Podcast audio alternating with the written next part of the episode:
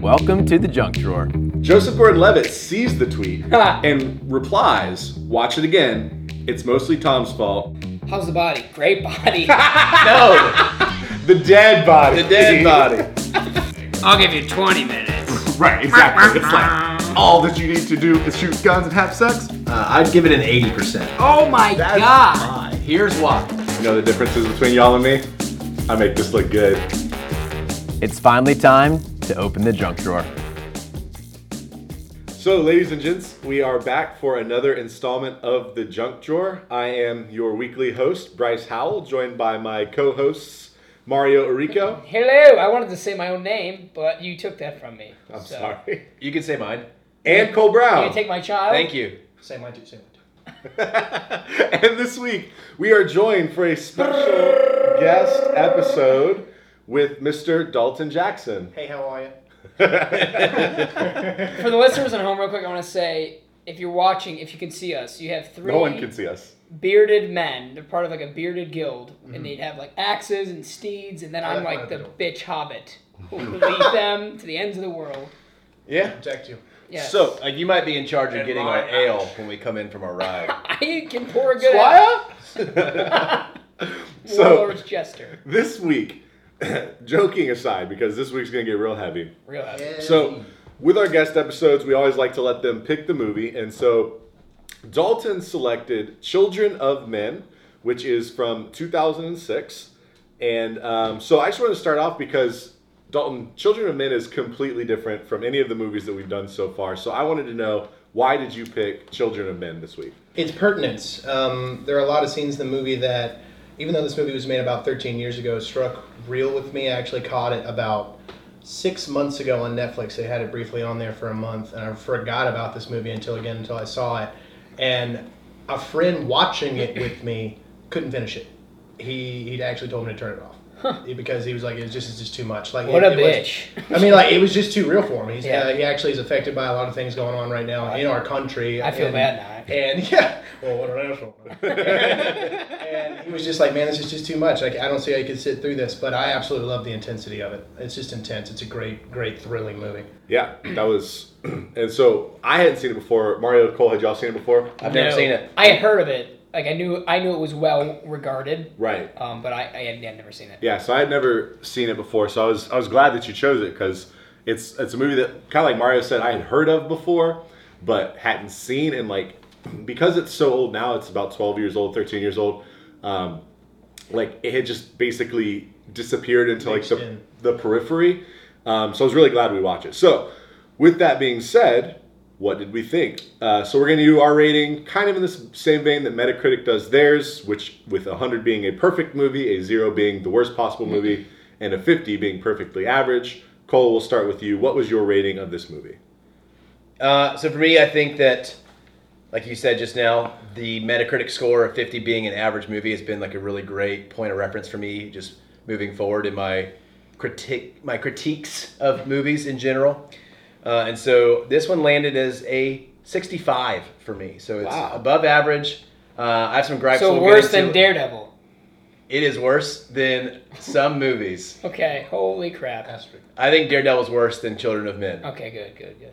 I am wearing a Daredevil shirt. If you didn't notice. That is true. Our viewers can't Our see viewers that. can't see it because Well, this is again an just audio for format. Cole. Facts. Uh, Mario, what did you give this movie? I kind of cut you off. You good? Oh, Was that sorry. all? Oh, okay, right there. Okay, so I want to preface this with saying I wanted Dalton to be on an episode because I know he's a fan of film, a film film fan. That's the word. A film A natic. film Film connoisseur, fanatic? if you will. Yes. And so when he was deciding on the movie, when he, he picked this one, I was livid inside. I was like, fuck. A depressing.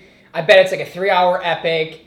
You said it was kind of like shoddy camera work or like, uh, like Cloverfield. I was saying mm-hmm. Cloverfield, like that mm-hmm. one, that point of view. cameras, Yeah. It's kind of like a newsreel style. is how Yeah. it's And described. so I wasn't going to watch it. I jokingly told the guys, I'm just going to film, cliff note it. Don't have, you know, don't want to be in a negative headspace. I watched the movie. Fucking brilliant. Like, hour 49 is the runtime. Every scene in the movie is calculated and necessary. They don't waste any screen time. The acting is fucking brilliant. Clive Owen is the most underutilized actor in Hollywood. Like he should be in everything. Julianne Moore is phenomenal. We'll get to her later because they don't use her enough. And it's just cinematography is beautiful. The music is like its own character. Oh, it was like gripping and emotionally investing. It was fucking gold. I loved it. I will give it. A, I give it a ninety-one. Okay, Yes. that's that's very high. Dalton, what did you say? Okay, so Metacritic gave it around an 83, and I honestly have to give it around there too. I'm gonna say about an 85. I did just uh, just like you said. I had my gripes with it too. Um, the sound sometimes it was hard to hear, like the mixing. Sometimes the they they are British. They're speaking with thick Cockney accents. Yeah. Like not that that's normally hard to understand, but there's explosions going on and all kinds of mm-hmm. other things. So it's it's sometimes hard to understand what's going on, but if you give it five minutes, you kind of catch yourself up. Yeah. But not to just co-sign what Mario said, I just thought it was brilliant. I I mean, I, I, other than the mixing and the ending, which I'm sure we'll get to at some point, mm-hmm. I, I thought it was a pretty great movie. Yeah, and I I like that you brought that up because the sound is probably one of my only gripes with it. And the whole time I did find myself wondering like am I just not understanding the Britishness of it or am I not understanding because it's hard to hear? And I've missed points. Um, and like you said, the director doesn't hold your hand at all through the movie. Like if you miss something, you miss a part of the movie, uh, and we'll talk about that more in a second. Yeah. Um, my rating. so again, Dalton, glad we watched this because it had kind of disappeared in the Yeah. periphery. I never would have watched it if you didn't. I like it. looked up the Wikipedia page before I watched it and like saw like, oh, this is considered to be one of the best movies from that year and one of the greatest science fiction films of all time. And I was like, whoa, okay. Uh, so high hopes.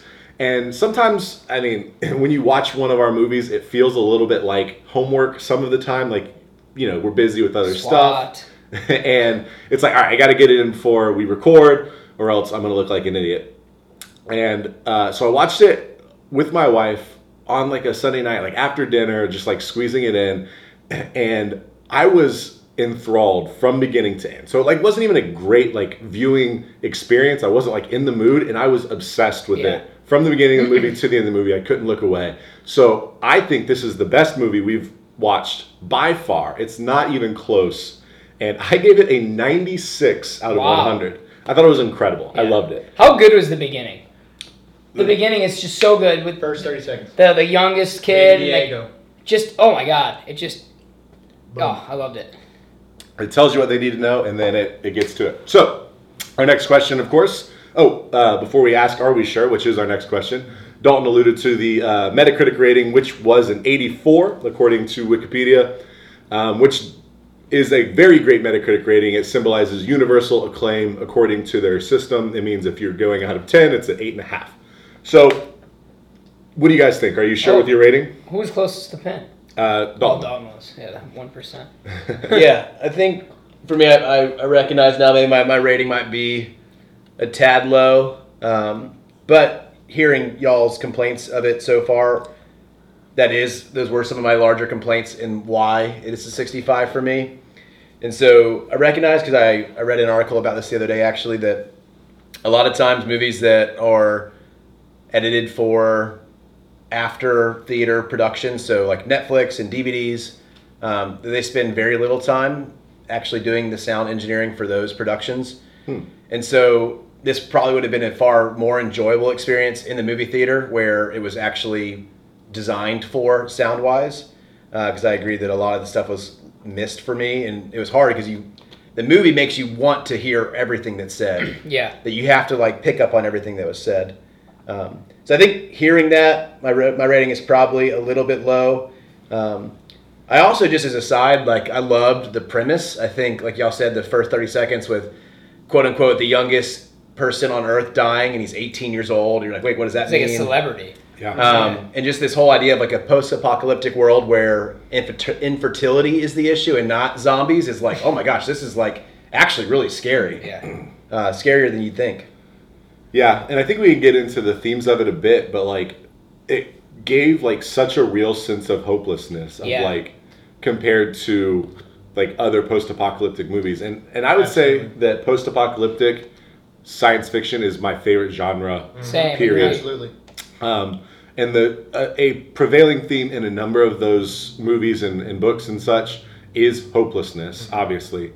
But the hopelessness in Children of Men is so like It sinks under- in. So it's understandable Oh. and real. Like everybody's like, we're gonna die, and that's it, and like we know it, and that's like, I mean, that's depressing. Yeah. Yeah, there's Uh, no sense of like, I- oh, there's a fort in North Carolina where everybody's held up No. against these zombies. We're gonna be fine if we get to They're the fort. passing out suicide kits. Yeah. Yeah. Right. Go ahead, Literally, take it's a marketable company. It's Yeah. funny. I uh, I probably imbued this into my viewing experience, but I thought there was some Christian undertones, and I don't want to get too preachy, but it made you value like God's given right of life and how precious that is. And they never really delve into why people are infertile, which at first I was like, oh, I really want to know. But then as the movie went on, I'm like, I don't need to know. The plot is simple. I like that it's this guy protecting the last human baby, essentially. Um, and it just made you like really aware of.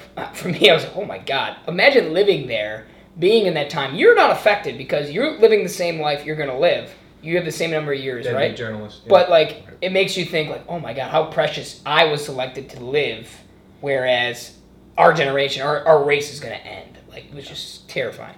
There's definitely a lot of religious symbolism as well. Um, like you allude to, like we see the religious groups responding in different ways throughout the movies. But also, I think, like you said, like it's cool that they don't explain why, and it seems like the characters aren't 100% sure why this happened, like scientifically, and it feels unimportant, like Yeah. to the movie, like you said, like as you're watching it, you're like, ah, it doesn't really matter Yeah. eventually. Um, my only comment with "Are we sure?" that I always kind of think of is the average rating again is a 84 out of 100, which is very high. But my always thought with that is like, so what's the 16 that keeps it from 100? And I think that's kind of because like my complaint again is just with the the sound in a few spots where it's hard to hear. And I think Cole's probably right. It probably was a better audio experience in a theater, which is how all of these are intended to be viewed, not on Netflix, not on DVD, but in a theater. Um, and so I I think that that didn't really deter me. Like I mentioned, I watched it with my wife, so she made me a couple times go pause. What just happened? And so I'd have to explain the conversation that just occurred because it was rapid um, and sometimes quiet. So I think I, I kind of know where the 16 goes. I feel like this genre is not always well represented by critics or well well received because some critics can identify that it's a enjoy like it's a good movie, but they don't like that dystopian genre. They think it's weird, and you can watch this movie as a regular film goer and be like, "Oh, that was weird." Like I don't think it was good. Um, for me personally, and I always used to bash you guys about you have to enjoy a movie to have to think it's good. I didn't necessarily find enjoyment out of like, oh, I can't wait to watch this movie. It had a different impact on me where I can realize this is why this movie is so good because it's just a work of art. And I think some critics can they don't watch a lot of movies like that, as I would say, and they just think it's a weird, it's just different. Yeah. So I think um, that that's probably mostly true. Uh, they probably are pretty harsh on these types of movies, but I also did feel at times like like we said the hopelessness definitely being a theme, but like as Clive Owen's character becomes more hopeful, Yeah. the movie feels more hopeful Yeah. as well. Uh, and so it's not like like a movie like The Road, which is just bleak. Didn't see that. Gray the Right. entire time. So, with my question of where is the 16 points at, uh, our next question, our next category is what is the most efficient fix to this movie? So, Dalton, you were pretty much dead on what Metacritic said. So, if you wanted that movie to be a 100, what do you change? The sound, I I, I, I, I literally after every after everything I watched in that movie, it like you guys have said, it pulls you in from the moment you start watching. You you care about what happens next, but you're almost watching it as uh, another character, just kind of standing by. And if you miss a conversation, it's okay because Clive Owen's going to pull you along, and five minutes later, you're going to kind of understand where you are. You know what Yeah. I mean? Um, I, I'm kind of lost at that 16 points because other than that, you know, that's that's the movie's great. You Right. know, I think I think Mario had a point. I think dystopian movies are sometimes kind of shunned because of that hopelessness that they give you, and if people aren't really ready for it. It's too much. Yeah. And not only is this movie just full of hopelessness, they make sure that you you can't imagine any kind of future for the character at first, and then he finds this person. We'll get into that later, and then you, like you said, he begins to feel more hopeful. The movie begins to feel more hopeful, and suddenly there's this possible outcome that, uh, oh my God, they're not going to end in this complete terrorism. You know, um, it's it's really hard to find where that 16 points went. Honestly, to me. Yeah. So cool. you had it a little bit lower, and you've talked about it a little bit as well. So, what would you do to fix the movie efficiently? Yes, I think I can find 16 points here, or for me, be 35 points. um, so 35 points for me. I think a big one initially with watching it is maybe dissimilar to your comment, Bryce, where as we see Theo, Clive Owen, become more optimistic and hopeful, you feel more optimistic and hopeful as a viewer. Um, that I would say that didn't hold true for my viewing experience, in that this movie just felt bleak for a lot of it, and it's fine for a movie to be bleak for a lot of it. But I think a lot of times what happens in this movie is when you go from really tough situation to tougher situation because you just went from bad to worse to worse to worse. Uh, it begins. You kind of begin to get desensitized to like the crap in the mire of what's happening. And so my gripe is they give you a few very hopeful scenes, like they're all having a meal together, or uh, the child is born. Um, and both those times, I feel like they don't let it breathe long enough for it to actually be enjoyed. And maybe that's it, it- it's his point is to say, look, this world is never going to be great. Like even even the ten minutes you get of like joy is a blessing, and so salvage those ten minutes. But for me, I think I think I would just spend more time in the happy so that the down times can feel all the more impactful and real.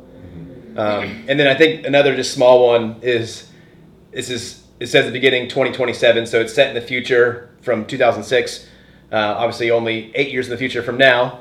Um, but it's funny sometimes just to see the imagined future in movies like this uh, because some of the tech looks very futuristic and looks like yeah this could be 2027 and then other times it just looks like a subaru that's been painted a different color Yeah, the cars didn't. I don't understand how that went. How the ca- vehicles went to shit. I feel like that was just the scene of the economy. They stopped making Yeah, new cars. yeah, you're People right. stopped giving a shit. you know? Yeah, yeah, right, maybe right. so but yeah so my biggest thing is just let, let there be let me enjoy happy times longer before you go right back into the mire Okay, Mario. Yeah, um, I can kind of piggyback off that. Um, I actually, Cole, found that to be the reason why I enjoyed the movie more. Um, part of me yearned for that happiness because, as a human being, I wanted that ending.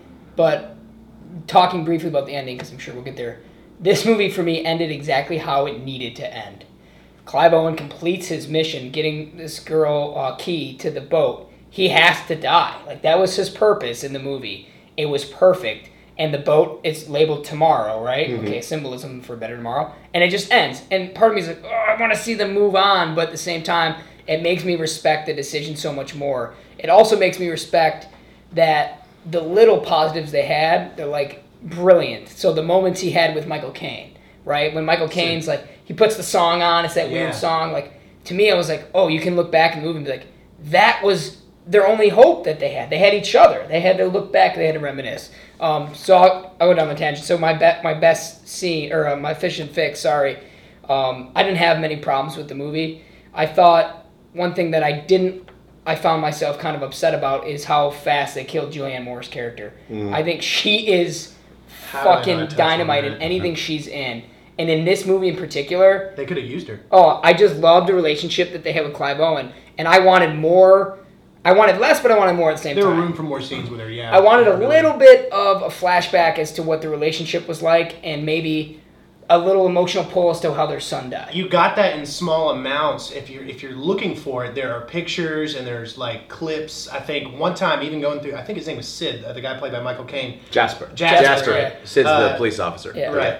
Uh, he, they're they're panning through all the stuff, showing you just get his backstory real quick right there. He's a political columnist, does political cartoons. Yeah. His wife was an activist. You know, just from passing through that, and then you see Julianne Moore and you know Yeah. Theo with their baby. So you know? I was, I was like, "Are you, are you kidding me?" When she gets killed, like that's what I said. They're doing that cute. They're spitting the ping pong ball Yeah. back and forth, and I'm like, Bang.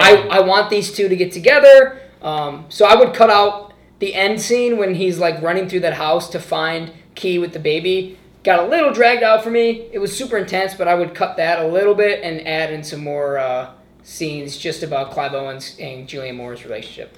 Um, so we can actually, you touched on it, Mario. We can talk about the ending here a little bit because Okay. I'm interested to know: Did we like the ending? So the movie ends very ambiguously. Uh, Clive Owen gets Kee, the the mother of the only child in 18 years, out to sea, to a boat that they think is going to take them to a safer place. The Human Project. called the Human Human Jinx. Project. Go buy me Uh, a soda. But it's very I will not. ambiguous. It's ambiguous if the Human Project even exists, the entire movie. Um, and so that's how it ends. Yeah, like who are these guys in the boat? They Right. could just be terrorists. And so it does leave it very open ended. So did we like that? I personally didn't. I, I wanted I wanted another little slice. I wanted a little bit more information. But at the same time that I didn't like that, I understand why the director used that and left it ambiguous and left it open ended and just left you seeing Tomorrow on the side of the boat and then that was it. You know, it was it was a perfect flash into such an intense movie, but I don't think I really agreed with his use of that. No, I, I want, and I want, I wanted more. I wanted to know, like, did they, what happened? Who was on the boat? I wanted Yeah. to know more about the human project, you know. But I think it did its purpose. I see what they did there. Do you mind if I counter? Absolutely. Um, I actually, so I touched briefly on it. I loved the ending. It's mu- I hated that it ended that way, but in retrospect, I think it was perfect because, like I said, Clive Owen's character, I think, had the perfect arc, and that was his. Like he lost Julianne Moore, right? That was the only person he really loved. And Jasper, he lost her. I thought this was his perfect way to get out of the movie. Um, it reminded me, speaking of dystopian futures, one of my favorite movies is Blade Runner 2049, and that ends ambiguously with Ryan Gosling's character, who you th- you presume is dead. He's dying on the steps, and it's snowing. And Harrison Ford meets his his daughter, or um, yeah. And so you think, oh, I want him to live, but it ends in a way that you like. This has to end this way. For me, it was great that the theme of hopelessness and potential hope rings so true to that ending because you're. It's kind of like Inception. Like, is this real or is this fake? Right. You're like, okay, did they get? Did they achieve hope, or is this just gonna turn out to be something that they don't want it to be? Yeah. Yeah, I think the ambiguous end is a trope in movies that is definitely um, polarizing because there's there's prime examples in my mind of movies that did it really really well, and then examples of movies that did really poorly. So I think like peak version of the open-ended ending is a movie like Inception with Yeah. uh, him spinning his totem at the end, and you don't know if it stops or not, uh, and it lets you, the viewer, decide what is really happening there. Um, and I think it's at its worst in the movie. I think it's called The Breakup with Vince Vaughn and Jennifer Aniston, yeah. where I don't need them to bump into each other at all. Yeah. For I, that the movie could just ended with both of them going on to their separate lives, but for them to bump in and then you don't get anything of like this Why? relationship reestablished or let to the wayside. I'm like, Yeah, all that was purpose. was just annoying. yeah. Um, but in this case, I think it was really effective. I, I, I thought leaving it open ended like that was strong.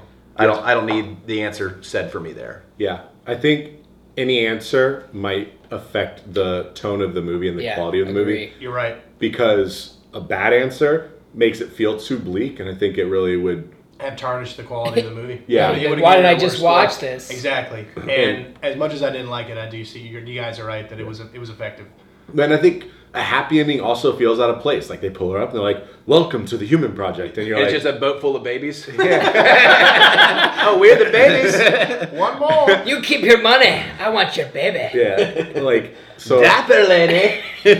I think because of the tone and theme of the movie, like a lot of dystopian films and, and novels choose to end with an ambiguous ending for that reason. Because usually the tone and theme you've set is a darker one, but you don't want to like crush your audience with a, a hopeless ending most of the time. So, some of them do, um, and you don't want to like u- u- undercut everything you've said by being like, but now everything's gonna be fine. Uh, But can we agree that mo- endings like that in movies, even if we hate them, they keep us talking about the movie, Absolutely. that's also true. right? Yeah. They linger. Yeah. It was effective. For Yeah. Sure. Yeah. So, uh, instead of best scene, we always like to talk about which scene would you show to someone to convince them to watch this movie. So it could be the best scene, or it could be what you think is the most exciting or interesting scene. So Dalton, what did you think is the the best scene to sell Children of Men? hard, hard torn between the first minute. Yeah. You know, like I, I, I would Yes. like I could show that to someone. Yes. Oh, that could also immediately turn them off. A terrorist attack. No, no thanks. Too little, too real, bud. Mm-hmm. Um, Yes. Or his scene talking to Jasper, the second scene when they have the babies, Mm-hmm. when they, or not had the babies, when they have Kee there and her her midwife and they're, they're doing the strawberry cough thing again, and he's like, nobody knows what happened. and they're just really going on about it and get a more Gosh. effective explanation of it, and then he That scene is brutal. He loses Jasper. The like his know? his kind of monologue between of chance and faith, like oh, it's brutal. Yeah. Yes, It's and, tough. like, it's a tough scene. God, and then probably clip it right with the ringing and the banging and them all getting up and having it out of there, and then about 30 seconds later, you know, Yeah. um, I, I forget uh, the guy's name. He pulls up and wants to know where they are. Luke. And Patric. Uh, Patric's the one with the dread. Sorry. Oh, Luke Patric's the one with the dread. Charlie yeah, Hunnam? it's by Charlie Hunnam. Uh, he, uh, but he comes up, and even in the face of all that, Jasper is still like, "Hey, pull my finger." Yeah. Yeah. blows off his. I think he blows off his Yeah, finger the first Yeah. time, and he still does it again because he's. I think he's already taken his quietus, and he knows he's going to pass. So he goes out there to go give them that little bit of extra time. I would almost show them that scene too, that Yeah. entire monologue, and then that. Yeah. That could be gripping Yeah. enough to pull them in. I'm glad you said a lot of scenes because I'm notorious for not being able to pick one scene. So this movie um, doesn't have a best scene. Like I said earlier, all the scenes are effective and they're all meaningful, and I think they're all they all serve a purpose. But I don't think there's one scene that's the best if you're trying to sell someone on this. So I also think the beginning is oh, you're either gonna love it right there, or you're gonna hate it. Lady comes walking out of a coffee shop holding Yeah. her arm. Um, but Cut Yeah. to black. Th- some of the scenes in the movie, and I, again, I don't mean to. A couple weeks ago, I told Bryce that movies mean a lot to me. If after I've watched them, I can rethink about like, oh my god, that was more than a movie. I almost got emotional a lot of the scenes, dude. Clive Owen is freaking unbelievable at conveying emotion and hopelessness. Um, and yeah, go ahead. one of the scenes that I would choose is the last scene on the boat when he's freaking bleeding out and he's telling her how to swaddle the child and how to console the baby and stuff. It's just so like Yeah, he knows he's that, dying and he's like, Yeah. "This is what you need to do to save humanity. Like, take care of this baby." Um, so I would show that, and then I also would show the first encounter with Jasper when you get a glimpse of okay, what do these people have to live for now that human race is ending? Oh, they still have each other. They still get to reminisce. They still smoke weed and find time to enjoy each other. Play noise Um, music. And I think the last thing I would do little snippets of Clive Owen's shoes play huge symbolism in this Yeah. movie, huge. And so I would like the little scenes where he goes from like his shoes to the flip flops to someone else's sneakers. Right. Like it was just God. It's so it was good. The shoes were a great little motif throughout the movie. Yeah. Yeah. Cole? So I do have a best scene that I think is singularly best. Hello. Uh, I think the scene in the apartment complex at the very end when they're in the refugee camp and the baby's now been born and they go back and forth with basically who has control over the baby. Uh, and you're like really, really fearful for the, the climax of the movie here. Uh, and so there's this part where Theo, Clive Owen, goes up to Kee, uh, who is Clare Hope uh, Ash- Ashitey, I think is her name, is her last name. Gosh, she's so good. Um, she's really great in this movie too. But he goes and grabs her, and there's like truly a war zone going on. There's tanks out in the street. There's bazookas going off, machine gun fire. Like people are just dying in the apartment complex, like just innocent bystanders. And all of a sudden, the cry of this baby makes everybody yeah. pause. Oh God, it's so like everybody in the apartment complex is frozen. Uh, Chiwetel uh, Ejiofor even like goes so back and good. forth between like I, I want to stop you, but like I can't stop a Oh, I, baby. I had a sister. yeah. And so you have this moment where they even then go down the stairs and you see this army that's there to kill everybody in the apartment complex stops as well. And so you get this moment of like real pause of like, that's how dramatic the first child in 18 years is. It has literally stopped a battlefield. Yeah. And I think that scene is also so strong because it, it gets interrupted perfectly with another RPG goes shot through the window and it goes right back into chaos as they escape As into get the out. streets. So that's my, that's my best scene. Can we real quick? Um, how do you pronounce his name? Chiwetel Ejiofor. Yes. C- Explain a little bit. I, I- uh, they were against Julianne Moore, technically, right? They wanted Right. the baby for So what? themselves. ha- So what you can gather from Patric's character rolling back up when he was not supposed to that Yeah. night with the bike and his dead cousin and all that Yeah. good stuff. Julianne had, or what was her name in the movie? Julian. Ju- Oh yeah, that's Okay, right. Yeah, okay. um, had a different vision for their for their project's future, okay. and she really wanted to get that baby out of Britain. They need to get out of there. Okay. Um, it, it, they're gonna die. You know, just as you can see in the scene you just listed, they're liquidating ghettos. Like they're they're, Yeah. they're th this baby could die.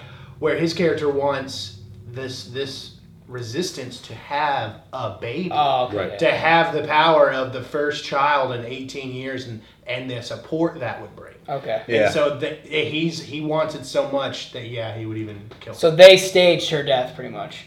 No, they yes, No, they, Yeah, yes, they, yeah, okay, they- was their group. to, yeah. to try to win to just trick everyone. Yeah, you yeah. know, get her out of the way. Bastard. and so he, he uses that to try and keep the baby in Britain to use as Yeah. a political tool. Yeah. Um, but Cole, your favorite scene, your best scene, uh, was my runner-up. I wanted to pick it because, like you said, I, like there's just a moment where you're watching that scene and you're just like, and it's this long, continuous shot, Chaos. and it goes from chaos to complete calm, and it's it's like truly beautiful. Like Yeah. the extras that they have in this scene, acting like their faces seeing the baby, and like they just want to touch it for a second. Yeah. And even the soldiers, like one of the soldiers crosses themselves and takes a knee. It is just like a very Literally, there's a part in that scene where an extra gets shot in the background and nobody reacts to it because they're still that transfixed on a baby.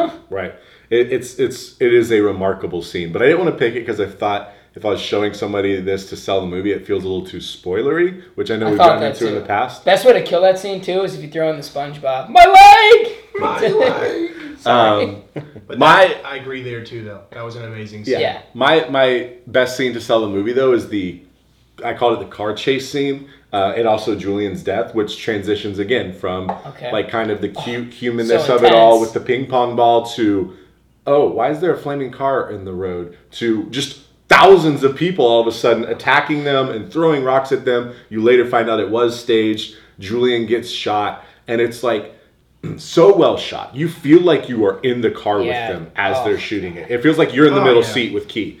And like you are freaking out and like you don't know what's 100% happening. Um, and I feel like that's a great scene to show someone to be like, this is the movie.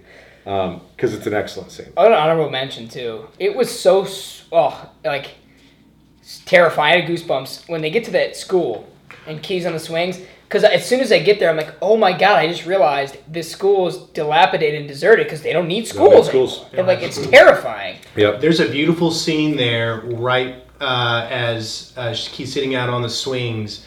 Um, this is just another testament to the cinematography of the movie. Like they they pan over and they're both having a, a talk. Uh, I cannot remember the name of the woman, uh, her midwife. Yeah. Yeah, But yeah. I love a. I want to take a side note there. Her beautiful mixture of religions, like they're kind of just going. That's like kind of ubiquitous throughout the entire movie. Everybody's just going with whatever works now. We're Yeah, trying right. everything. We're not Right. having babies, so like cross yourself, say your Hail any religion works. Yeah, and whatever what- gets babies back. Yeah, and you know, make sure to pray to Buddha too. Like everybody's doing everything. Uh, and she's in there talking to Clive Owen in this, you know, like you said, in this dilapidated schoolroom. Yeah. And in this like perfect crack in one of the windows, there's just this, you know, that you can see through, and you see her sitting out on the swing, and they're just, it's a still image of them just talking about how she used to be a nurse, and then she noticed the logs weren't full for new pregnancies, and then that, you know, they started, you know, having more and more. Um, uh, the babies weren't to Miscarriages. yeah, weren't coming to full term. They're having more And he, miscarriages. he in that scene, he starts to trust her. Clive Yeah. Starts to Yeah. respect right her. And see what's going on there. And it brought so much to her character that when she gets inevitably murdered, right? Well, you don't see her get murdered. I know, but She's black they're they're all yeah. like they're all lined up, and you just I just assume something bad happens. Yeah, when she gets taken off, you're like, oh no, That's she could have delivered the baby. That's another thing. Like going back to the hopelessness. You, you never know when your last scene with a person in this movie Yeah. is. Yeah. Yeah, and, and like she's been there with Kee the entire time. All of a sudden, there's a minor discourse on a bus. Gone. Yeah. Now it's Yeah. just you and Theo.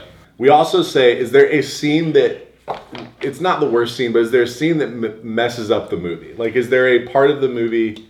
I, I guess it would be worst scene for this one because we've agreed this is a largely a good film. So, what scene affects the movie negatively the most? Dalton. Uh, I, I cannot think of one. Something Mario said early on was that every second of this film is necessary. Like there's a detail in something, there, there's something being explained if you're there, if you're paying attention to it.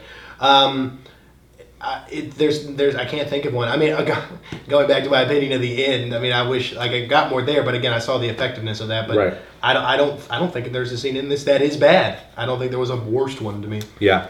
I think for me, the only one that's like a negative is the scene where it's the reveal that, that Luke and the bikers framed Julian's murder. Like we were talking about. Not that it's not necessary, like Mario said, but that's one of the scenes where the biker rolls up and you connect the biker in your mind, so you think that's what's going on, but you're trying so hard with Clive Owen to hear the conversation, and and that's one where I felt the sound the most hurt because you that was intentional, probably. I think it was, but I think it negatively affects. That was one of the scenes where my wife had to say, "Stop! What did they just say?" And I had to explain it to her, and I said, "I think they said that they killed Julian, but I'm going to double check." And so I pulled up the plot summary on Wikipedia to make sure, and then I was like, "Yeah, that is what happened." And then I hit play again. So I do think it was intentional, but I think at least for us viewing it, like we said, maybe it's more uh, audible in a theater, but for me viewing it via DVD, it was difficult to hear, and that's a tremendously important plot point that needs to be executed so that people understand. And we're going to talk more about the director and how he doesn't hold your hand through the movie. We've mentioned it already, um, and I think that's great. It, it rewards a smart viewer. But in that case, like, I mean, I had the volume turned up to almost 80 on my TV, and I was like leaning Huh? in to hear it. Yeah. Every time I've watched this movie, that's been a problem, and I would say the same thing. That that is one of the moments where you you experience it the worst because you're right. Clive Owen is sneaking around this house. He's barefoot. He's gone from outside listening through a window, trying to understand the conversation, so it's already muffled. To walking, being about three rooms away, listening, and you have to like basically blast your stereo to hear one of the most major plot points in the movie. yeah. See, but I, I to me, I thought there was a choice because he, like you mentioned this earlier. I mean, I think it is he- a choice. Yeah, I just yeah, think yeah. it's a choice that I because they- it's difficult to hear doesn't be in a effective. sense, Clive is your narrator, right? Because he then goes and explains. Right. Right up, he goes, "They killed her. We got to get out of here." I'm like, oh, okay. Yeah. Uh, okay. I think for me, I do have a worst scene, um, and it's funny. It's right after that time with with their escape. Uh, so I love there is intensity to Clive Owen sneaking around and taking the keys out of one of the cars and uh, taking the battery uh, connector off the other car, um, and then getting into the final car and trying to start it, and he realizes it's not going to start. But I think it's it's done so in a way to try to feel very climactic that comes off a little comedic. And so when he Yeah, is literally trying to get it to jumpstart to the point that he has to get out and push it, which feels intense the first time, but then he has to get a different time to make it actually start finally. Uh, and then She at one- hot wires. and then at one point there, no, well, technically, was really what is happening. It's a Yeah. manual transmission. He is truly push starting Oh, the okay, vehicle. okay, gotcha, gotcha. So she's trying to drop the clutch in as he's pushing it. But there's even a part in that scene where Patric, the head henchman guy, is sprinting next to the car with a gun to Clive Owen's head, saying, "Should I shoot him?" Which I don't see why he does not just pull the trigger there. There's no. Because Luke said, "Do not shoot at the car," because Kee is in the car. He just. I would say he says, "Don't shoot at the car." Yes, because he's in the car. But in that moment, he's literally jogging at the at the driver door window with a gun to the side of Clive Owen's head, saying, "Should I pull the trigger?" Yeah, and I know just earlier, um, what's his name? What is Chiwetel's act like his character's name? Luke. Luke.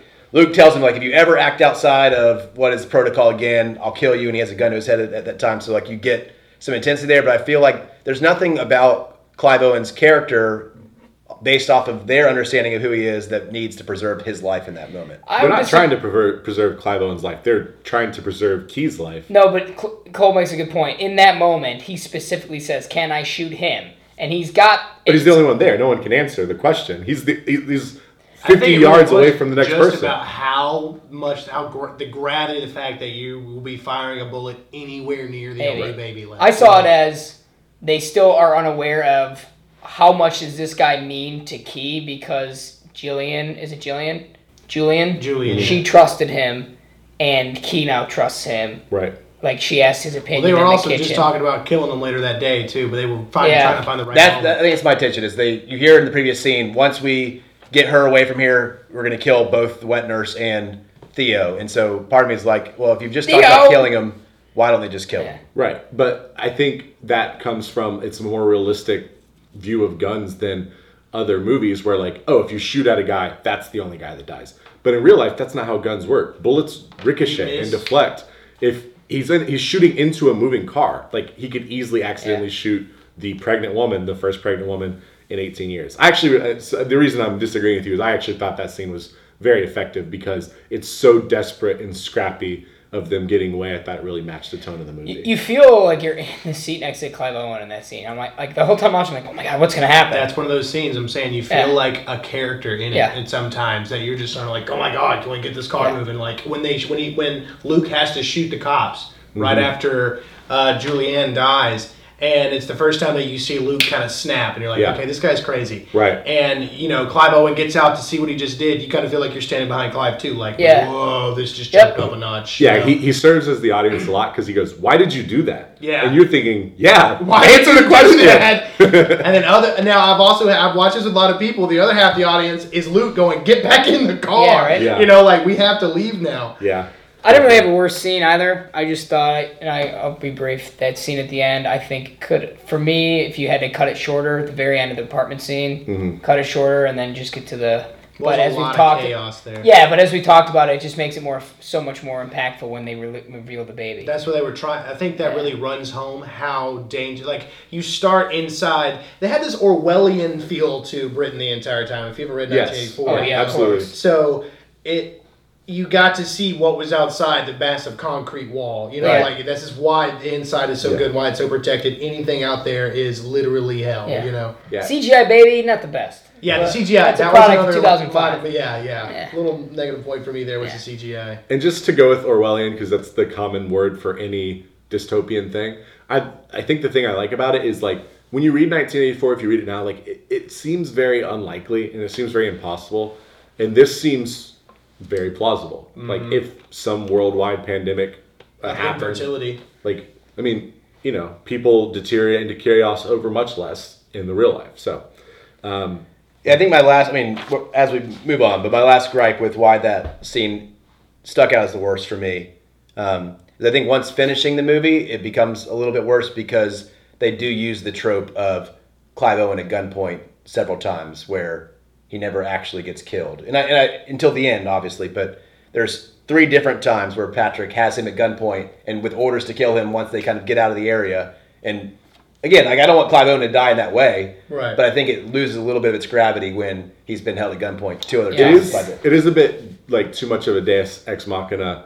The I think this is the last time it occurs when he has him at gunpoint, and Luke says, "Wait till we go around. Like wait till we get her out of the way." Because again, any bullet deflection, they're terrified of hitting Kee, and they get her around the corner, and then like right as they're he shoots one guy before he shoots Cl- Theo Clive British Owen, Army comes. and then another. I think they're terrorists that come in. Oh, no, it's, it's the British Army. Oh, it is the British Yeah. Army that rolls in.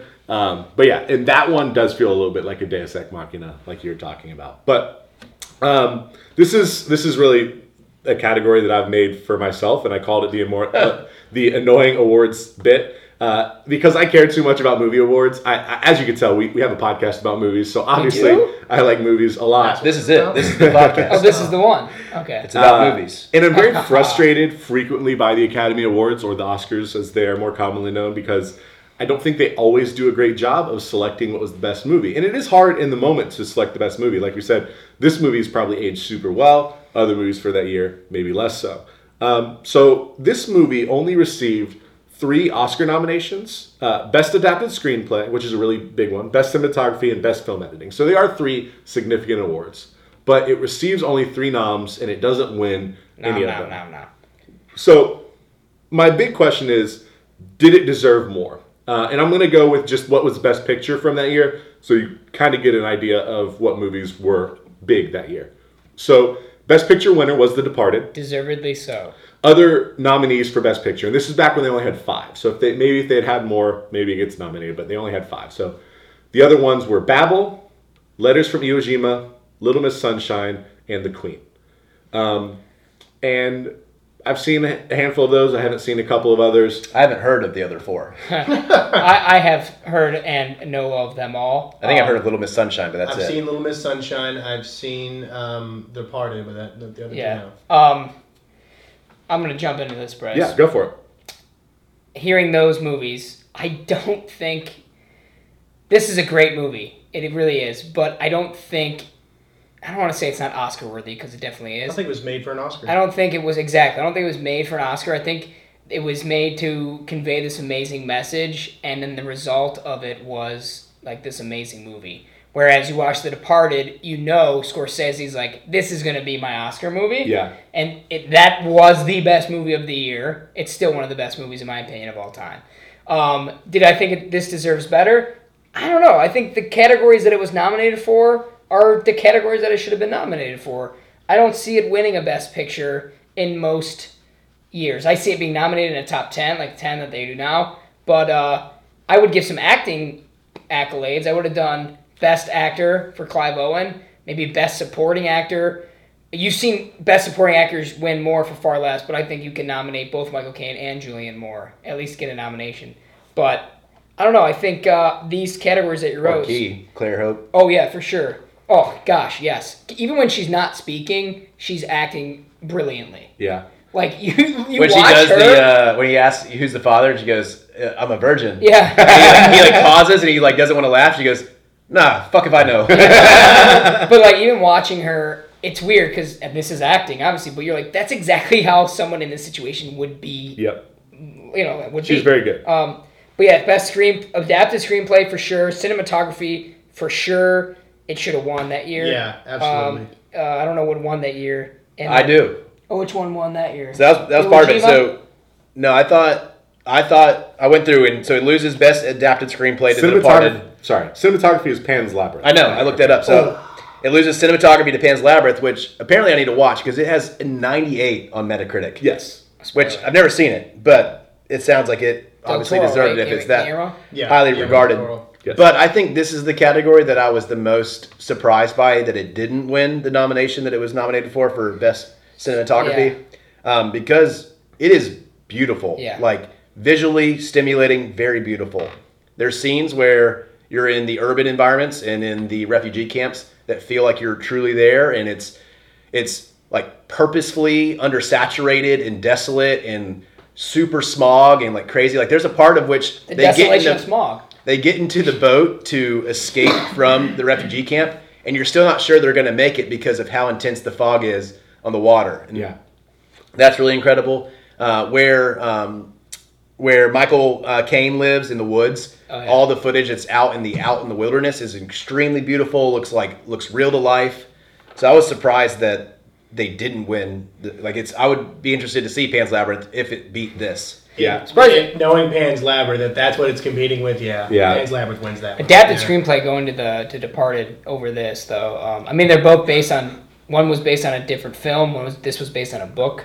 Um, I heard this was loosely based on the 1992 novel. Yes. Maybe I've just that's, downloaded it to read it, so we're gonna find Yeah. out. Maybe well, I, that's, one of my why. tidbits when we'll get to in a second. Maybe Well, it was adapted better, like The Departed was adapted better for the American audience than this was from the book. I don't That's know how. typically not how they evaluate it. No. They just mean what is the best screenplay. Okay. And it used to be just best screenplay, but then they thought that was unfair, so they made it original, which is uh, complete, like unrelated to anything else, and adapted, which means it comes from something else. So it doesn't mean is it the best adaptation of that other Yeah. project. It just means what is the best screenplay that isn't completely original. I would I would have to see how close The Departed is to the original, but I mean that's a masterpiece, so I don't fault them. So Well, my issue there uh, might be similar. To, I don't know if this is Bryce's gripe with the Oscars sometimes, but as I was researching who they lost to with all these things, so they lose best edited film film editing to The Departed as well. Um, and so the person who edited The Departed is this lady Thelma Schoonmaker. oh, who- Schoonmaker. I had to look her up, but she literally is tied for the lead with most times winning of this award specifically. Okay. So part of me wonders with the Oscars, is it a pedigree issue where Yeah. we have a person who has proven themselves in previous movies and now they're doing another movie? Um, you know, obviously she is going to be already included in the mindset of is this the best edited film because it has somebody who's won it before. Um, and I wonder if you know maybe they kind of lose out because they don't have the notoriety of somebody Yeah, who's won it before. probably. And I think uh, uh, Mario, what you said is my big nitpick with the Oscars and the Academy Awards. Is you said this movie wasn't made to win an Oscar, and I think you are correct. But it frustrates me that we're making movies to win awards. Yeah, And so, like The Departed, like you mentioned, The Departed, it, it is great. It might be the best movie that came out that year. Um, but it's not even Scorsese's best movie, but his other better movies didn't win Oscars because it's kind of like a it's like an old boys club. Like you got to get nominated a couple times before you can win. Or if we talk about the other movies that were nominated that year, are clearly movies that were made to be nominated Yep. for best picture. and it's very frustrating to me because those are less enjoyable. Yeah. And and Children of Men is something that has the gravitas of a movie that should win awards, in my opinion, um, but doesn't pander, which I think is what you're, you're Yes, kind of getting as well. exactly right. And I think that's my frustration, especially in the past five years or so. Um, but it, I think it's kind of happened since Crash, which I think was a couple years before this, which won Best Picture. And uh, and since then, it's been like, oh, if you make a movie to win the Oscars, you'll win the Oscars, and that's frustrating to me. And so that's just my little uh, Academy Awards soapbox there. Uh, I wish that we picked movies that people saw to win awards. And That- next week we'll be reviewing The Departed. Although, to be fair, not that many people saw Children of Men when it came out. Uh, it actually lost money at the box office, which we can get That's into. what makes it good. I was kind of surprised by that. I was Yep. like, okay, all right. Uh, Well, not many people want to go see this after a date night, though. You know, Yeah. like, oh, let's go see this dystopian. You know, A cool chick would. Honey. fertility, cool. Not Got a great movie for us tonight. by any stretch. It'll put you in the mood to So- cry. To try to procreate. hey, baby, want to go home? Make sure it still works. We have to prove to them that we can carry on the race. Start the human project. We are the human project. So to continue my annoying, uh, no, I'm not gonna be So nitpicky annoying. now. I'm gonna be a little bit uh, film snobby. Pretentious. Uh, as I was watching this movie, as Cole's commented, we've all talked about it a couple times. I'm just thinking this movie is so well directed, and it's directed by Alfonso Cuarón, who is a very famous director. Um, and so I, I knew the name, I knew a couple films, and by their nature, directors aren't as prolific as uh, actors typically are. Actors might be in two or three films a year. Directors, one film a year tops. But he's been very selective. Uh, and he's Mexican, so he's done some Spanish language films. But just his most recent four feature length films. Here they are 2004, Harry Potter and the Prisoner of Azkaban, which is considered the best movie of the Harry Potter movies. 2006, Children of Men, which you might have heard of before. And then his next two movies are Gravity in 2013 and Roma in 2018, which is the first Netflix movie to be nominated for Best Picture. So he is pumping out critically acclaimed movies. Yeah. Um, he's not doing it super frequently, so I guess I shouldn't have said pumping out, but that's all he's doing. Uh, He so- doesn't pump much. Quality over quantity. yeah, definitely. So, do you, did you guys feel like it, was there maybe one scene or, or a part that you want to talk about where you felt like this is a very well directed movie? Well, borrowing back to the previous category without going back into it, one thing Yeah. that I found out that was cool is he's literally one of two to date directors who have won the award for best editing, um, and so it's him and James Cameron. So like I've heard of him. he is he's a talented director. And he's doing everything himself. Who did Yes, Cam- Cameron yeah. win for? Terminator? I'm not sure. I'm, pro- I'm pretty sure it's probably 2? for Avatar. Avatar. Oh, that was that was one of his movies too, wasn't it? Yeah, yeah Um, one of them. Yeah. But uh, sorry, so go ahead, Bryce.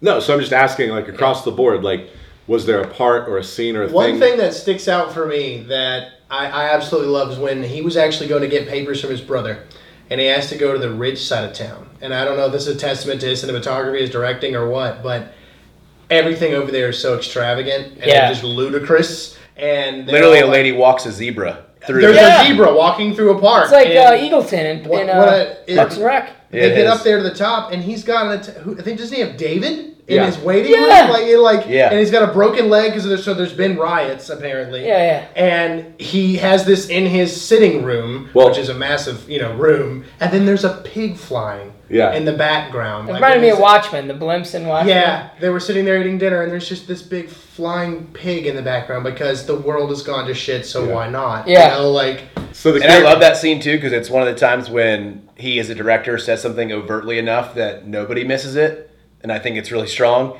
As he asks, Theo's talking to it's his cousin, I believe, about basically how do you press on with all of this Oh, yeah, crap in the so world, good. and he just says kind of smugly, he just goes, "I just don't think about it." Yeah, and that's the ultimate like critique of wealth in this movie. Yep. Of like, yeah, it's. I mean, I'm fine. Like, it's not bothering me. Um, and I think the reason they say, well, again, one of the things I like about the director is they never say things outright, but it's implied to me that this rich man has spent his past decade or whatever uh, trying to rescue famous works of art, which is interesting because it seems important at first, but then very unimportant if you Yeah. think about it for a long time. Which Given the is- weight of what's happening Right. in the Yeah. world, like he's got uh, he's got a Picasso uh, uh, behind the dining room table as well. Yeah. Um, and so I thought that was interesting too. Yeah. Um, for me, I mean, there's so many scenes. Um, it's funny, Dalton, you told me it was like a, a shaky camera movie at first, and I was kind of ooh. Um, it's not like Cloverfield where you you know it's not like that. It's not one guy holding the camera, but there are scenes in which you as the viewer it's shot in a way that it's like you running along with Clive Owen, right? So it's like there's one scene in particular where he's running to the apartment building to find Kee because she's been taken, and uh, Liam Neeson is no, just kidding. he's running, and Congrats an on that one. Thank you. There's Well an done. explosion. There's blood splattered on the camera lens. Yeah. So you as the viewer, I'm thinking, okay, am I supposed to be thinking Clive Owen is being followed by a camera crew, or am I supposed to be thinking he's following? I'm with him. Like, it just. I thought about that for a second, then I'm like, oh no, it's just showing you of like this is chaotic. There's mm-hmm. death everywhere, and like this is so freaking unbelievable directing that this guy should be handed the keys to the kingdom. Like, it, it's just it's phenomenal. It's funny when you brought up the Harry Potter. That is by far the best Harry Yeah. Potter movie. It's my favorite Harry Potter Yeah. movie by Considered far. the best one. It's also the best book, in my opinion. But I'm like, oh, go figure. He would direct the best Harry Potter movie. Like, Prisoner of Azkaban. yeah, it's just, uh, yeah, that that scene in particular really caught my eye. Um, I think the cinematography is so effective that just people sitting and talking was good directing to me Yeah, too because uh, absolutely. he sets up the shots so well. Right. And what you're describing about the difference between like a Cloverfield and this movie is like Cloverfield or Blair Witch Project, which kind which kind of did it, is generally called like found footage, where Yes. it feels like it's filmed on a handheld like video Found footage, recorder. Uh, where this is more of like a newsreel style, where Yeah. it seems like you're watching a journalist in a war zone, and that's kind of what you feel like when you're doing or when you're watching this movie. Fun tangent. When I went to see Cloverfield when I was in high school, I think I was a freshman. Had a bunch of Taco Bell before, not realizing what the movie was going to be. Got super sick. so um, It does feel exceedingly well directed for me as well. Um, I think the scene you pointed out, Mario, was the only time I really had like an issue was when the blood splatters on the screen. Because up to that point, I agree with like the time where um, Luke shoots the police officers and like you feel like you're stepping out of the car with Clive Owen right then. That like it's not breaking of quote unquote like the fourth wall enough that it like kind of takes you out of the movie. And so for me, that was the first time when- in the movie when they do the blood splatter where I kind of like had to like I like literally physically adjusted my seat like oh I'm not I'm not a part of this right. because like I would wipe my face clean of the blood or like Yeah. you know it, it kind of it felt a little heavy handed in just that one time. yeah, Um, and just one last thing I'll say because I've I've talked a lot about how great and how well directed I think this is, but um, the other thing I noticed is what I've said a couple times is he doesn't hold your hand. He he shoots the movie. There's no point where Clive Owen pulls the character aside and says, "Here's what happened to the world. Here's what we're doing next." yeah. They Right? didn't need to do that. And you know, could see a, a lesser filmmaker using the scenes between Theo and Jasper to explain everything to you. But it doesn't happen. And I, I really enjoy that, like a movie that thinks you're smart enough to keep up. Yeah. And it, it really rewards you. And I think it makes it what might be a rewatchable movie. Again, I've only seen it one time. But because you are rewarded for knowing what's going on more. And it just feels like it feels like a good movie going experience to have to be hundred percent paying attention. it's a it's a friggin' it's like a work of art. Yeah, we've It's watched like- movies before where I've been half scrolling my phone and half watching the movie before. Yeah. And, Right. and part of it's because I've seen them before. I did not look at my phone at all when Same. I watched this movie. I had to pause Except it. for- if- if yeah, I, had paused to, several yeah. times. I rewound several times. And I want to actually touch on something too. Uh, I actually last night for the first time I um, watched it with someone in a long time, and they were doing the same thing. Okay, pause. What just happened? Okay, Yeah. pause. What just happened? Like if you, because she was scrolling her phone too. but it, like if you miss a single five seconds of it, oh God, where'd they go? Yeah. You know, like Right. what happened? Yeah, I think even just similar to what Bryce said, what happens in a cool way is, for example, one of the questions I had in the movie early on is, okay, what's what is Theo Clive Owen's motivation for actually continuing and being a part of this mission? Mm-hmm. Up until the point that he finds out she's actually pregnant, but like prior to that, I'm like, why does he not just leave? Yeah, I thought that too. Um, Like, go but back to your then, job. You know, and, and part of it's like, you know, you get the sense, okay, why didn't maybe the director explain it to me enough of his motivation and connection to this? But then later, as more of it pieces out, then you realize, and you almost get to kind of like backlog his motivation. You get to be like, oh, no wonder he stayed. If like that, you know, he lost his son or lost Yeah. their child to, you know, a similar situation. So like, it it's really well done in that sense. You know, it's funny. Um, that reminded me of early on we were talking about how they never really explain. They never explain how the infertility pande- epidemic happens. And at first you're like, oh come on, I want to know. But now looking back at it, you're like, I'm so glad that they didn't happen. They just throw you in, and like Bryce, like you said, they expect you to be intelligent enough to follow along with the movie, because so many times movies like this, when you get this super sci-fi explanation as to how this happened to the world, it's like, oh come on, I- It takes body away it- from it. yeah. So he's like, look, this is the world that you're in. You're in it now. You're gonna go with it. We're gonna live with it. So Yeah. Yeah, I agree. Um, and, and yeah, an explanation like that would would take you out of the movie from the the movie that we were watching. Uh, so our favorite section. Tidbits. So, any internet research this week? Uh, I was gonna say tidbits was sponsored by Quietus, but that felt a little bit too dark.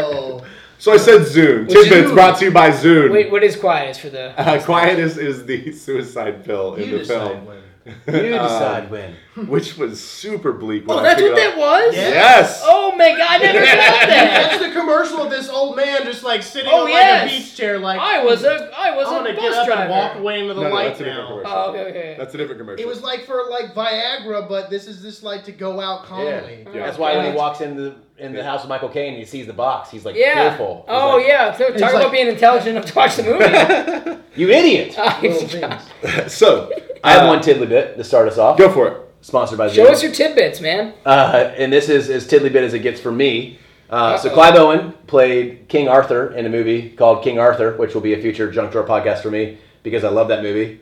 Uh, but then also Charlie Hunnam, who plays the character Patric, plays King Arthur. Equally a in great Junk Drawer King movie. Arthur: Legend of the Sword. He's also in Pacific Rim.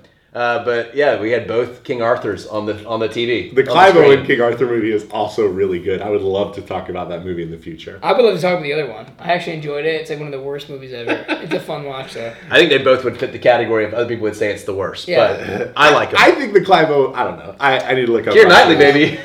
Oh, yeah. So I got a couple tiddly Oh, bits. yeah. Go for it. Um, almost every shot contains an animal in it, specifically a dog. Almost every shot. You want to jump in, Cole? I want to jump in immediately because that's my that's the gripe I forgot to mention is there's no payoff for why he has this connection with animals. I don't get Who- it. Wait, who has the director or Clive Owen? No. Clive Theo. Owen, Theo, literally two different times a, a- another character in the scene says out loud, "Oh, that our dog doesn't usually like people," or he doesn't usually get comfortable around, and he's comfortable around Clive Owen. Oh, they never really Then I'm waiting that. for something to happen where there's a payoff of why he has this connection with animals, and it doesn't. I think happen. maybe- I showed think his it's a soft- suggestion of how much of a protector he is. Yes. Yeah. Okay, I like And that. And to me, it was like, what do you turn to if you don't have human children? What's the next thing you can kind of parent? Animals, puppies, And that's why they're in every scene, absolutely. Yeah. Yeah. No, you're wrong. And- Dalton's right. Do we, do we then have hybrids? Human dogs, human Gross. cats. Gross. Um, gross. My other one was I can't pronounce the director's name. Alfonso Cuarón. Curion. I think there's a. It's til- just- it's there's Cuarón. Yeah. Okay, it's uh, Curion. He's not Italian. That's why you're in Um, trouble. So he wanted to create an anti-Blade Runner dystopia, dystopian future filled with settings that audiences would be familiar with. It's funny I read that because while I'm watching it, it says 2027. I'm like, this is probably what if it wasn't going bleak. As far as the technology goes and the settings go, I'm like, this isn't that far off with what, what it's probably going to be People like. stop developing Whereas, things. Yeah. Uh, you know, Blade standards. Runner, I love that's a work of art as well. It's a masterpiece, but it's so far fetched, futuristic that it that adds an element to the movie. Where this is like we want it all to be based in the characters. Don't take away from it. Just make it as realistic as we think it's going to be. Definitely. Uh, Dalton, did you have any tidbits? no, I don't. I don't have any tidbits. No that's all right. tidbits. Uh, so I had a couple. Um, my first one is that Michael Caine plays Jasper. Michael Caine. And he has said that he based the Jasper character on John Lennon, who he was apparently friends with. There's a picture I of totally John Lennon that. in Clive Owen's bedroom. The poster on his wall. Apparently, Michael Caine wasn't sure about how he was going to play the character because it's a very different character for Michael Caine. Oh yeah. Um, but once he got on like the wig and the outfit, he like uh, the director said he changed personality almost instantly. Um, Freaking brilliant. And uh, yeah, it's really good. The other thing, so we mentioned the book. It is based off of a book. In the book, just a little note. Same title. Uh, yeah, also called Children of Men. Uh, in the book, the infertility is on the men, not on the women. It's implied to be on the women in the movie. Apparently, in the book, it's on the men. So, in the book, no Kee. Kee is a original character to the film, Oh, uh, which is remarkable. I feel like that changes the movie quite a bit. So, what do they do in the book? What's the purpose? I've never read it, out. but Dalton will tell us. Yeah, we'll have absolutely. a we'll Yeah. have a uh, follow up on Children of I Men. feel like you could find a gold member could fit into the book. Then he's like this golden. Also, again, on just his director trip? love is Michael Caine's death scene song is "Goodbye Ruby Tuesday" Rolling Stone. It Oh, is. yeah. but it's sung by a different band. Oh yeah, yeah, no, Okay. it's like a, it's a cover or whatever, but it is, it is perfect for that Chilling. moment. There's Yeah. a number of I think they're all not all the music, but there's a number of Beatles covers in this movie, and they're all they're all very good. The music Yeah. is very good. Yeah. Mario mentioned it earlier. Um, like the its own music's That's something. I actually took note Yeah. of too. Was that that it was scored perfectly? Like like, or I guess that's not the score, but it it's it really sets the, it's helped set the scene in a lot of moments. Yeah. And, and that was one for me too. Was Goodbye Ruby. It helps Like, you oh feel God. how you should feel in the scene. Absolutely, exactly. Why he chose it Yeah. How why how you Yeah. feel. And just for my own pride, I know it, there are Beatles covers. I know Rolling Stones and Beatles are two different bands. I Were never there were there that. Beatles covers? Because I didn't. I There, love there's. the Beatles, I looked up man. the soundtrack, and a couple of songs were written by John and Paul. You should Can, we, never. can we uh, look up that noise the song that Yeah, he I'm, played? Oh, I'm God. gonna download that. Yeah, Horrible. It's Workout meditation jam. music, as he called it. horrible. So, uh, last question, as always: Does Children of Men belong in the junk drawer? Dalton, I think it would. Yeah, yeah. you do? Really? In my junk drawer, yeah. I think I think it's pertinent. What It's about pertinent the, film. you know, the general drunk junk drawer? You've listened to this pod before. You kind of understand Yeah. why we. Probably not. No. Probably not in your junk drawer. No. Okay. Uh, Cole. I also have this as not in the junk drawer. Well, not also. Sorry. So, in my opinion, it's not in the Au junk drawer. contraire, mon frere. On contraire, uh, it's hard for me to picture the target market who's going to buy this Yeah. excitedly. It's kind of similar to actually our impression from Watchmen, where it's like, I like Watchmen just fine, but it's hard for me to picture somebody who's going to Walmart to be excited about finding Watchmen in the bin. Likewise, I don't know that somebody sees Children of Men in the bin is like, oh, awesome! I just found out what I'm doing Friday night. Now, I'm but watching. you, did you put Watchmen in the bin though, or would you say that would be in the junk drawer? I said Watchmen would be in the junk drawer Okay. because it fits in the archetype of superhero movies in Okay, general. True, true. So I do not think Children of Men would be in the junk drawer as it's it's kind of too niche for Yes. viewing audience. Um, I agree with you. Um, I've said this before. I've said this with 500 Days of Summer. I've said it with Cocktail. Too niche. I almost feel like they're art house films at times. Maybe not Cocktail, but uh, like they're, they're artsy films. You can see them in like Cannes or Toronto Film Festival. Um, no one, no one's scrambling to buy Children of Men. Oh, you got like a good after day dystopian film. Yeah, right. Like, What do you want to want? You want to come over to Netflix and chill? Children of Men's on Netflix. Yeah, and I completely agree. I think that this might be the best science fiction movie I've ever seen, and so Oof. in that case, Star Wars exists, man. I think it's better than any Star Wars movie.